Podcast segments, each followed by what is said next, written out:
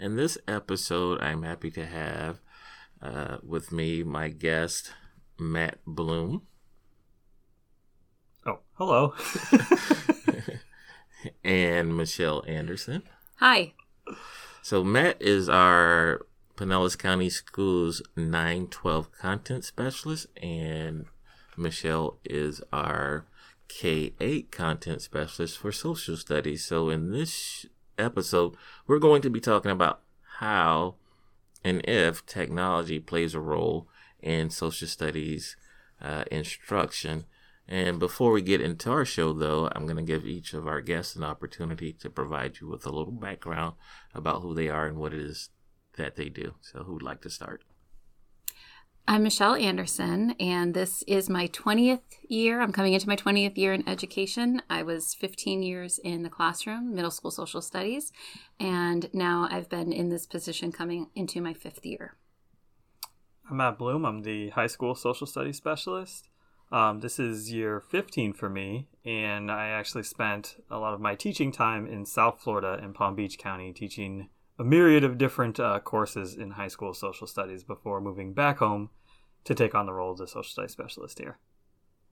Okay. So, social studies, for those that, you know, were being really formal, but it's really a lot about history and, and government. And um, there's lots and lots of things going on currently. Um, but we're not really here to, to hash up all of that. What I want to begin with is by asking you guys um, how have you seen social studies instruction change or evolve historically? So I'll start. Um, and I'm first going to start with social studies is about humans. So anything about humans, that's what social studies is. It's how we work together, how we live together, how we create communities, how we destroy communities. Um, it's just all about humanity. And so, how how has social studies changed? Um, I'd, I'd like to talk about what what we like to see in social studies classrooms today, which is a hands-on approach to learning and being very much inquiry based and inquiry driven and getting students to work like a historian, which means getting them involved in looking at and analyzing primary sources and using historical thinking skills. I think some of the methods have changed over time, but like Michelle said, that idea of developing critical thinkers who can think like a historian around primary and secondary sources and kind of get in and hands on on those on those documents to help explore and understand history or culture, um, whatever the topic is that falls within social studies. Okay, it's unique. I've I've never heard social studies defined in quite that way where uh, it's the study of just humans and everything that humans do. So that that really broadens um, the scope of, of social studies instruction, right? With such a a, a broad paintbrush. Um, I know you mentioned some. Are there other components of quality social studies instruction? Well, it really is about putting learning into the hands of the students. So, giving them uh, good questions to be thinking about and to be looking at how to, to answer, getting students to come up with the questions that drive them to want to learn more, and then giving them the space to go and, and do that. So, uh, we'd be amiss if we didn't mention it because we are still living it, right? COVID 19, right? Big impact on the world. Uh, that's why it's called a pandemic. And, but here uh, in education, it has also had a significant impact on the way our kids learn and the way our teachers instruct.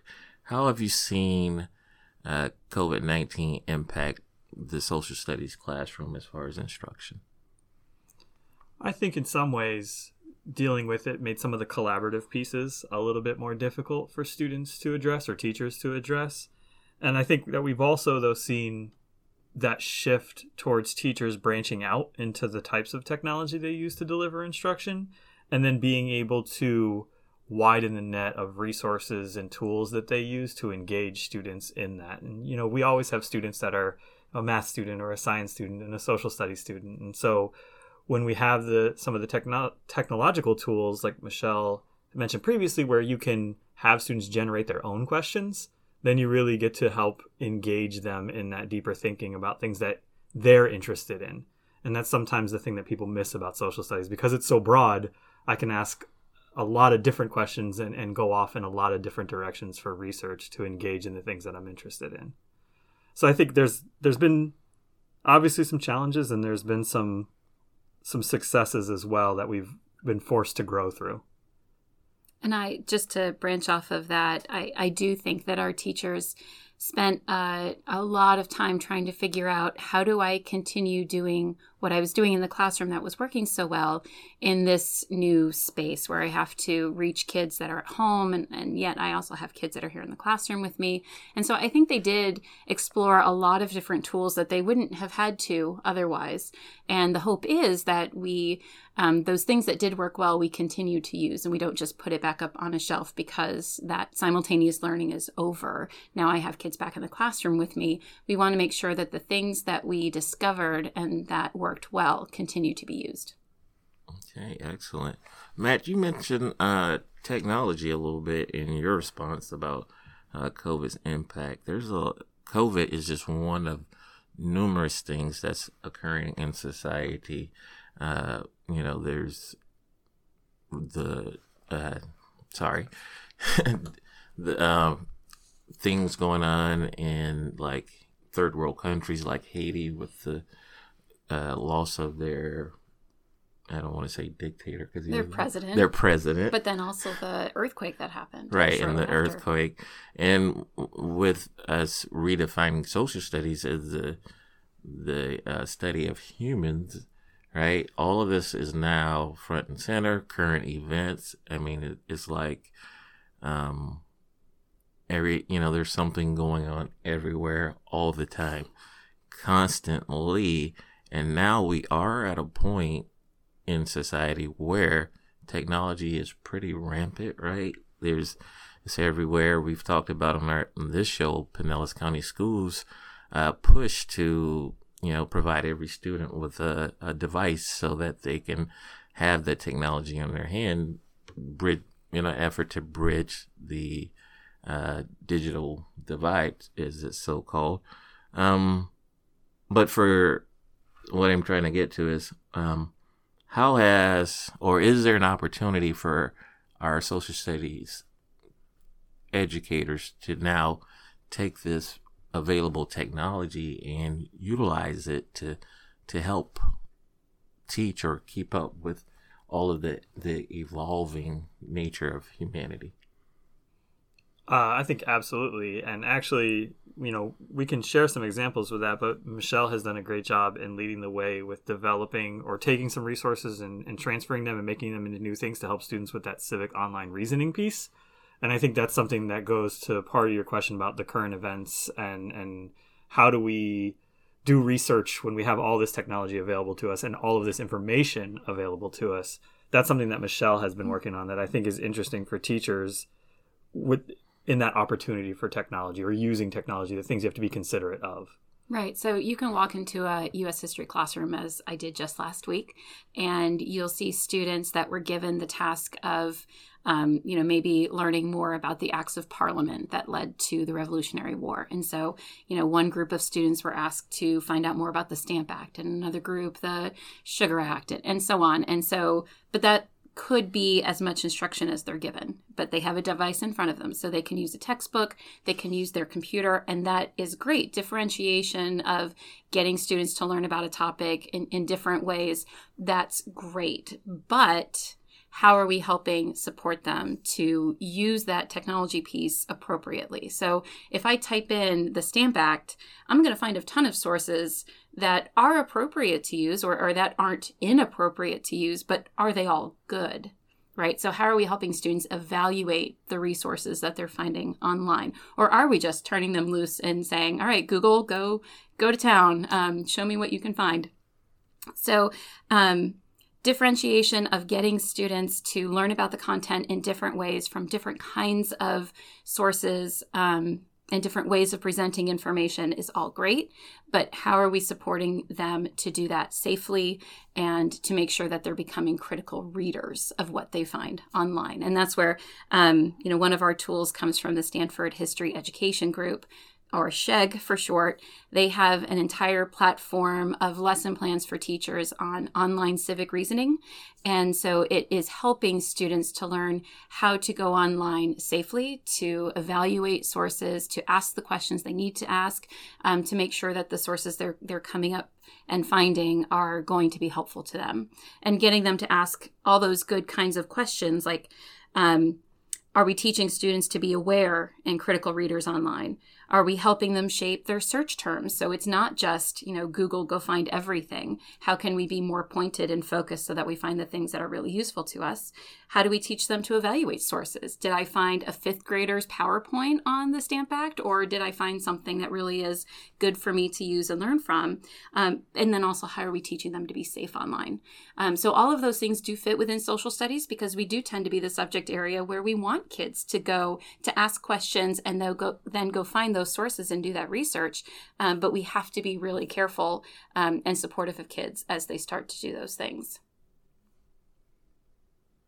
Wow, because um, both you and Matt kept touching on or, or keep bringing back the part of having students do their own research. It's great to hear that not only are the students being asked to do their research, but teachers are actually teaching them how to evaluate uh, sources and how to do appropriate, you know, what is appropriate. And, and, you mentioned, is this a fifth grader's PowerPoint on the Stamp Act versus a legitimate uh, resource that I can use to, uh, you know, quote and cite and, and pull information from. So it's great to hear that that's going on in the social studies classroom. Um, what are some examples of other pieces of technology that are being utilized within the uh, social studies classroom to enhance instruction? For my high school folks, one of the things that we've really tried to to work towards and support them on is um, using Nearpod. It was such a great platform that allows social studies teachers to do um, digitally a lot of the things that we try to do in classrooms, and and there's a lot of features to engage kids in discussions or get their thoughts and their ideas in different ways. And I think that's been something that the social studies teachers have been great about working through because you can have that teacher led Nearpod that still facilitates those individual pieces, or you can have those independent student work if, if something if a student needs more of a tailored focus for some kind of topic. And so I think that that has been great for supporting discussions and conversations because of some of those features where it takes the pressure off an individual student, where they can respond openly to a question and think critically about the information that they've been presented with, uh, that they've you know researched themselves or that they've reviewed themselves, and then um, Canvas has been great along with Performance Matters. Teachers being able to get into those a little bit more throughout the pandemic because they provide those quick opportunities for formative or summative checks that then can turn quickly into some other avenue for students to review or remediate and push that out to individual students or individual groups of students has been something that my teachers have been really exploring exploring and then challenging myself and, and our staff developer Jessica with trying to create or modify or enhance so that they can do all of those things quickly um, and and and better.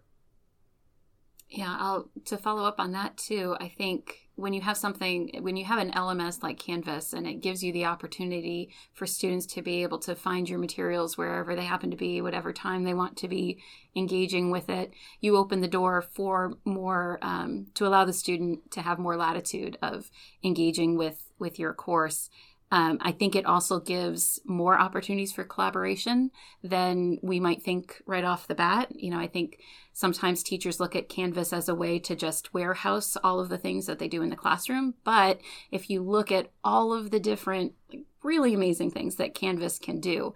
Um, it can open the door for more student collaboration, where um, you know we're still in a pandemic and we tend to see in the classroom less student collaboration. Um, but with a resource like Canvas, that can um, keep kids creating, keep them applying what they're learning in, in new ways, and um, finding different ways to report out what they've learned. And I like too within Canvas, it, it's so many opportunities for differentiation because I can post an article and I can post questions or a series of articles and and I can post questions and then sure a student can can type out their responses but they could also video record themselves or audio record themselves. And so a student who feels comfortable with the information but maybe not as comfortable writing that's something that can be worked on that skill can be worked on but they can still get that information out to the teacher and recording themselves. And and I remember doing that with teachers for our district wide training where we allowed them to like pick the option of of typing in responses to questions and feedback or video recording themselves and watching the teachers try it out themselves and even openly talking about that as they responded to the questions was really neat to see like this was an opportunity that they can hear from or see that they can use and then they can immediately give feedback to those students. I think is really neat and something that that as michelle said hopefully we continue to work towards implementing and don't just put back on the shelf now that we're in a more traditional space um, outside of what we were dealing with last year. So there's a perception and an inaccurate perception probably that the social studies teacher is that long-term 30-year vet that you know uh, is been in the classroom forever and has been teaching the same way and will continue to teach the same way. Uh, again, like I said, this it's a perception, and I, I believe it's an inaccurate perception because when I was a high school math teacher, there were some uh, social studies teachers that you know they were not 30 year vets, and they did have some some new ways of thinking and some innovative uh, classroom instruction techniques. However, every subject area does have those you know those 30 year vets or those brand new teachers who are still looking to find you know, their method of teaching, what would you say to those social studies educators for them to embrace the use of technology for instruction? I think one of the things that social studies teachers love to do, regardless of your individual style, is try and help the students connect with the histories or the stories that you're that you're teaching that the students are learning about. And I think that the technology or use of different technologies has allowed us to bring the students some more authentic sources where I can easily be able to embed a video of a speech instead of just reading the speech. And so now it's not, I'm not worried about how I can engage kids in. And so using technology to ramp up their interest by being able to access sources that helps the student visualize or connect on a different level um, the history rather than me just you know maybe showing a couple photos and, and, and talking about it for a few minutes but getting the chance to to bring in some of those pieces you know like old presidential speeches or debates or uh, different events uh, that have occurred throughout history being able to see authentic footage for that or hear um, testimonials from that. I think that that increase in technology not just in the education system, but in different museums that at the mm-hmm. same time realized that they weren't able to open during the pandemic. So how do they still engage folks in the in the history that they have stored within their own walls that they've collected and curated? I think you have that idea that access to now virtual tours that continue without. And so now time and space are not as big of a detractor from being able to engage kids in those things because I can pre-record something or I can schedule something in advance and I don't need that person to physically be in the room for me. We've been leveraging that with teachers and I think teachers are starting to see that they can do that same thing with their students. Um, so I think that's one of the one of the reasons to embrace it is because you can connect students to a wide array of people, places, events, and times, leveraging all the different programs that are out there. And social studies tends to be the area where we do the most field trips uh, because we, we recognize the importance of being in the place where the things have happened uh, to really help kids envision uh, what has happened in the past. And I think with the pandemic, as Matt was saying, museums realized, well, we, we can't just shutter up. We're an institution that's about learning as well. So, how do we get kids and uh, and the public to be able to still interact with us even though they can't come here in person and i think leveraging that I, I, don't think the museums and I don't think the historical places are going to shut those avenues that they opened to have people be able to visit with them virtually. I'm hoping that that not only will continue, but continue to expand so that our teachers and our students will have even more opportunities uh, to be able to virtually visit those spaces where um, perhaps in previous uh, previous years prior to COVID, um, only certain groups of kids would be able to access those places in person. Um, now everybody um, could be able to access those places virtually. Yeah, so some equity. Mm-hmm. Absolutely. Use of technology in the social studies classroom. Um, for our listeners, I hope uh, this has been as insightful for you as it has been for me, especially just my redefining of what the social studies is all about, right? It's You're going to keep that in, that I corrected you. well, I mean, I, am glad because, um, you know, people really, you know, we don't know and we have these right. ideals that, you know, if we didn't bring in the people who are considered the experts in the field, you know, then we would never get that correction. And so, you know, knowing that it's not just history, it's, it's the study of, of humans and That's all right. that humans do, you know, so, and I'm sure, you know, I, I consider myself slightly educated. And so if I've had this misconception, I'm sure, you know, thousands of people we do also tend to stay have this. in our lanes, don't we? We do. Yeah. We do. but I, I really, and so I want to thank you both for being here and, and sharing uh, that, and then hopefully, you know, we can get you on for another show. Uh, you know, we joked a little bit about controversy, you know, social studies because it is this the study of humans. You know, um, we can have a, a different conversation. But for now, we're going to wrap this show, and I'm going to again thank you both for being here. Uh, for our listeners, thank you as always for tuning in. Remember to like, subscribe, and share our podcast. Thank you.